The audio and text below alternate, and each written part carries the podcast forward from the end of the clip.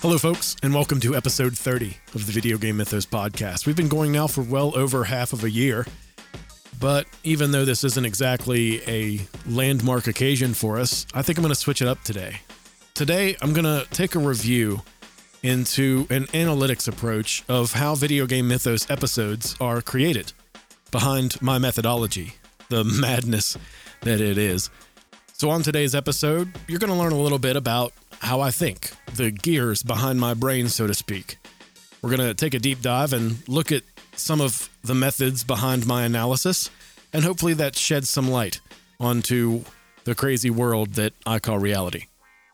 Welcome to episode 30 of Video Game Mythos.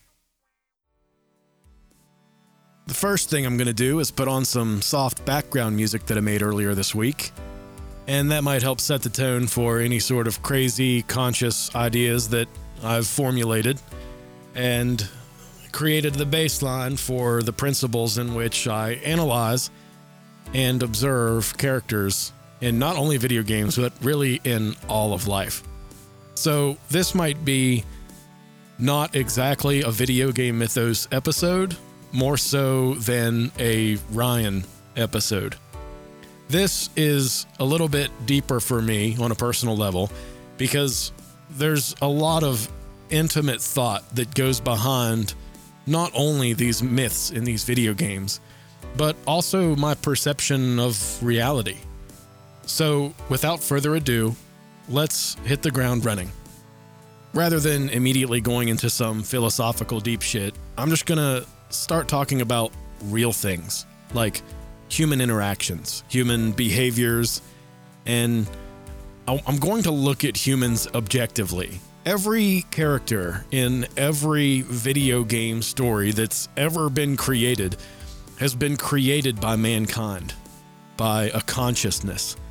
A consciousness who has hopes, dreams, and desires, who wants to tell a story, who wants to amaze the world with their creation. A video game is an amazing thing because there's so much work that goes into creating an experience.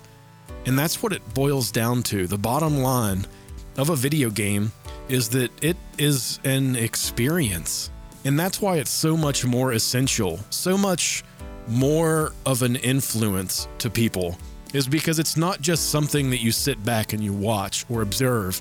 It's something that you engage with. It's something that, in, at the core of our being, we participate in. We become the character, we play the role. And that allows us to feel what the character feels through all of their triumphs and through all of their defeats. This robust dynamic allows for an amazing foundation for analysis. There are many subset categories, different types of analysis that can be done. So today I'm going to specifically look at one of the most common categories of a character. And when I'm speaking about these things, I hope that you have an open mind. You try to think about this like you would anything else in your day to day life and try to Think about it as a method for growth, a method for hearing another opinion, and a method for thinking about things in a different way to contribute toward the end goal of having a full and fulfilling life. So, the category I'm going to look into today is nothing other than love. What, what is love? Many different characters in many different video games experience love, and their version of it may differ greatly from our subjective assessment of the world in our real lives. But in most video games, there's often some typical cliches, some hero and some heroine that are placed at odds with one another somehow by some characteristic of them. But through the miracle of storytelling, those gaps are bridged and they find love.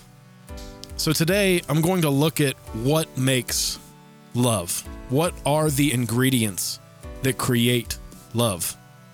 I think it's pretty undeniable that we can all agree that love is a real thing in this world. It is untangible, it is matterless, it has no physical essence. Yet, not only can it be more real to us than anything, oftentimes it defines what is real. One of the primary pillars to love in any character, whether it be a friend, a family, or Zidane from Final Fantasy IX, the pillar of love is kindness. Kindness has gracious eyes. It is not small minded or competitive. Kindness wants nothing back from itself. Kindness strikes a resonance with the depths of our own heart. It also suggests that our vulnerability, though exposed, is not taken advantage of, but rather it becomes an occasion for dignity and for empathy. Kindness is a gentle sound that seems to echo compassionate goodness. When someone is kind to you, you feel understood and seen. There is no judgment or harsh perception directed towards you. Something deep in the human soul seems to depend on the presence of kindness. Something instinctive in us expects it, and once we sense it, we are able to trust and open ourselves. Despite all the darkness, human hope is based on the instinct that at the deepest level of reality, some intimate kindness holds way. This is the heart of blessing to believe in blessing and to believe that our being here, our very presence in this world is itself the first gift. The second gift is still the gift of presence. And I don't mean a gift for Christmas, I mean the gift of your time, the gift of subjecting yourself to others and allowing them to see you. And this is a reference to D&D Kinda in one of our other podcasting projects uh, I play the role of Bartholomew in the D&D Kinda series. Bartholomew, in one of the episodes, I believe 13, he has a one-on-one with another character who was having trouble defining his own reality. He had lost large chunks of his memory, and through his caricatures and through his demeanor, you could tell that it greatly unnerves him. Through a one on one between Bartholomew and Topher, I did a rendition on a very meaningful piece of literature that you are now about to hear. This is called I See You. I am here. For centuries, African Bushmen have greeted each other in this way. When one becomes aware of his brother or sister coming out of the brush, he exclaims, I see you. And then the one approaching rejoices, I am here.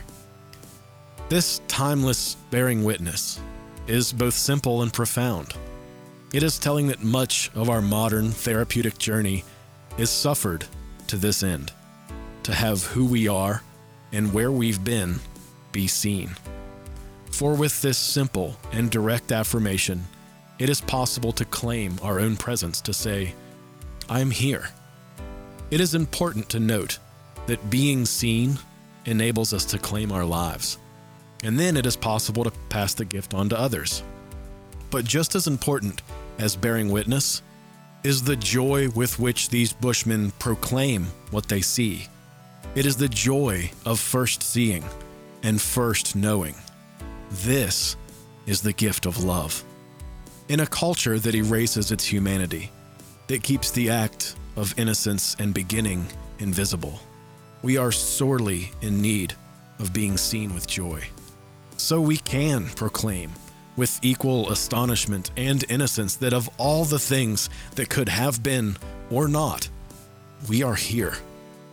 As far back as we can remember, peoples of the oldest tribes, even unencumbered by civilization, have been rejoicing in being on earth together. Not only can we do this for one another, it is essential for as stars need space to be seen, as waves need shore to crest, as dew needs grass to soak into, our vitality depends on how we exclaim and rejoice I see you. I am here. This approach to looking at love as bearing witness, as being there, is nothing more than the bottom line of the most valuable thing in all of our worlds our own time. It's the one thing that we could run out of every day of our lives. And the people that we choose to spend our time with are the relationships that will be built, are the foundation of who we are. Today, I'm going to take a philosophical approach and I'm going to take a lesson from a TV show called The Orville. And if you haven't seen this show, I highly recommend it. One of their principles, one of their philosophies, states that humans are social animals and that when we were born, we're a blank slate, and over the course of our lives, we expand and we grow. And that every single one of us is shaped by the totality of our relationships. People that we love and people that we hate all make their mark. Whether we like it or not, it makes us who we are. It is our reality. This matrix is one of the dynamics that I use to analyze love stories, such as Grandia 2, which was kind of a spin off to the actual story. But there is some early character dynamics that could indicate that Elena genuinely did fall in love far earlier than her words said she did. This understanding that humans are animals and looking at the human race objectively, it is possible to conclude that we are genuinely shaped by the totality of our relationships, and that genuinely the people that we love and the people that we hate all make their mark on our world, on our reality. It's basically saying that whether or not we like it, it does make us who we are, and it creates our subjective reality. All of our realities are built on consciousness. So, given time and dedication, we can learn to control it, to shape it, and to mold it. It's a form of long term self control that takes patience, objectivity, compassion, and understanding. This philosophy builds to the point that logically, it would make a lot of sense if these were the ingredients that would create world peace, or at least some sort of non violent coexistence. I perceive the message a little differently because I think that that understanding can help us utilize it to strengthen our relationships that affect the bottom line of our reality in any direction that we desire.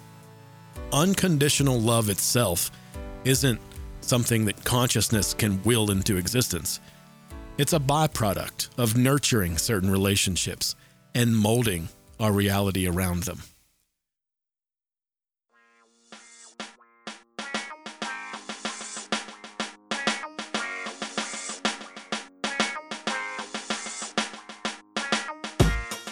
I would like to sincerely thank you for indulging me today.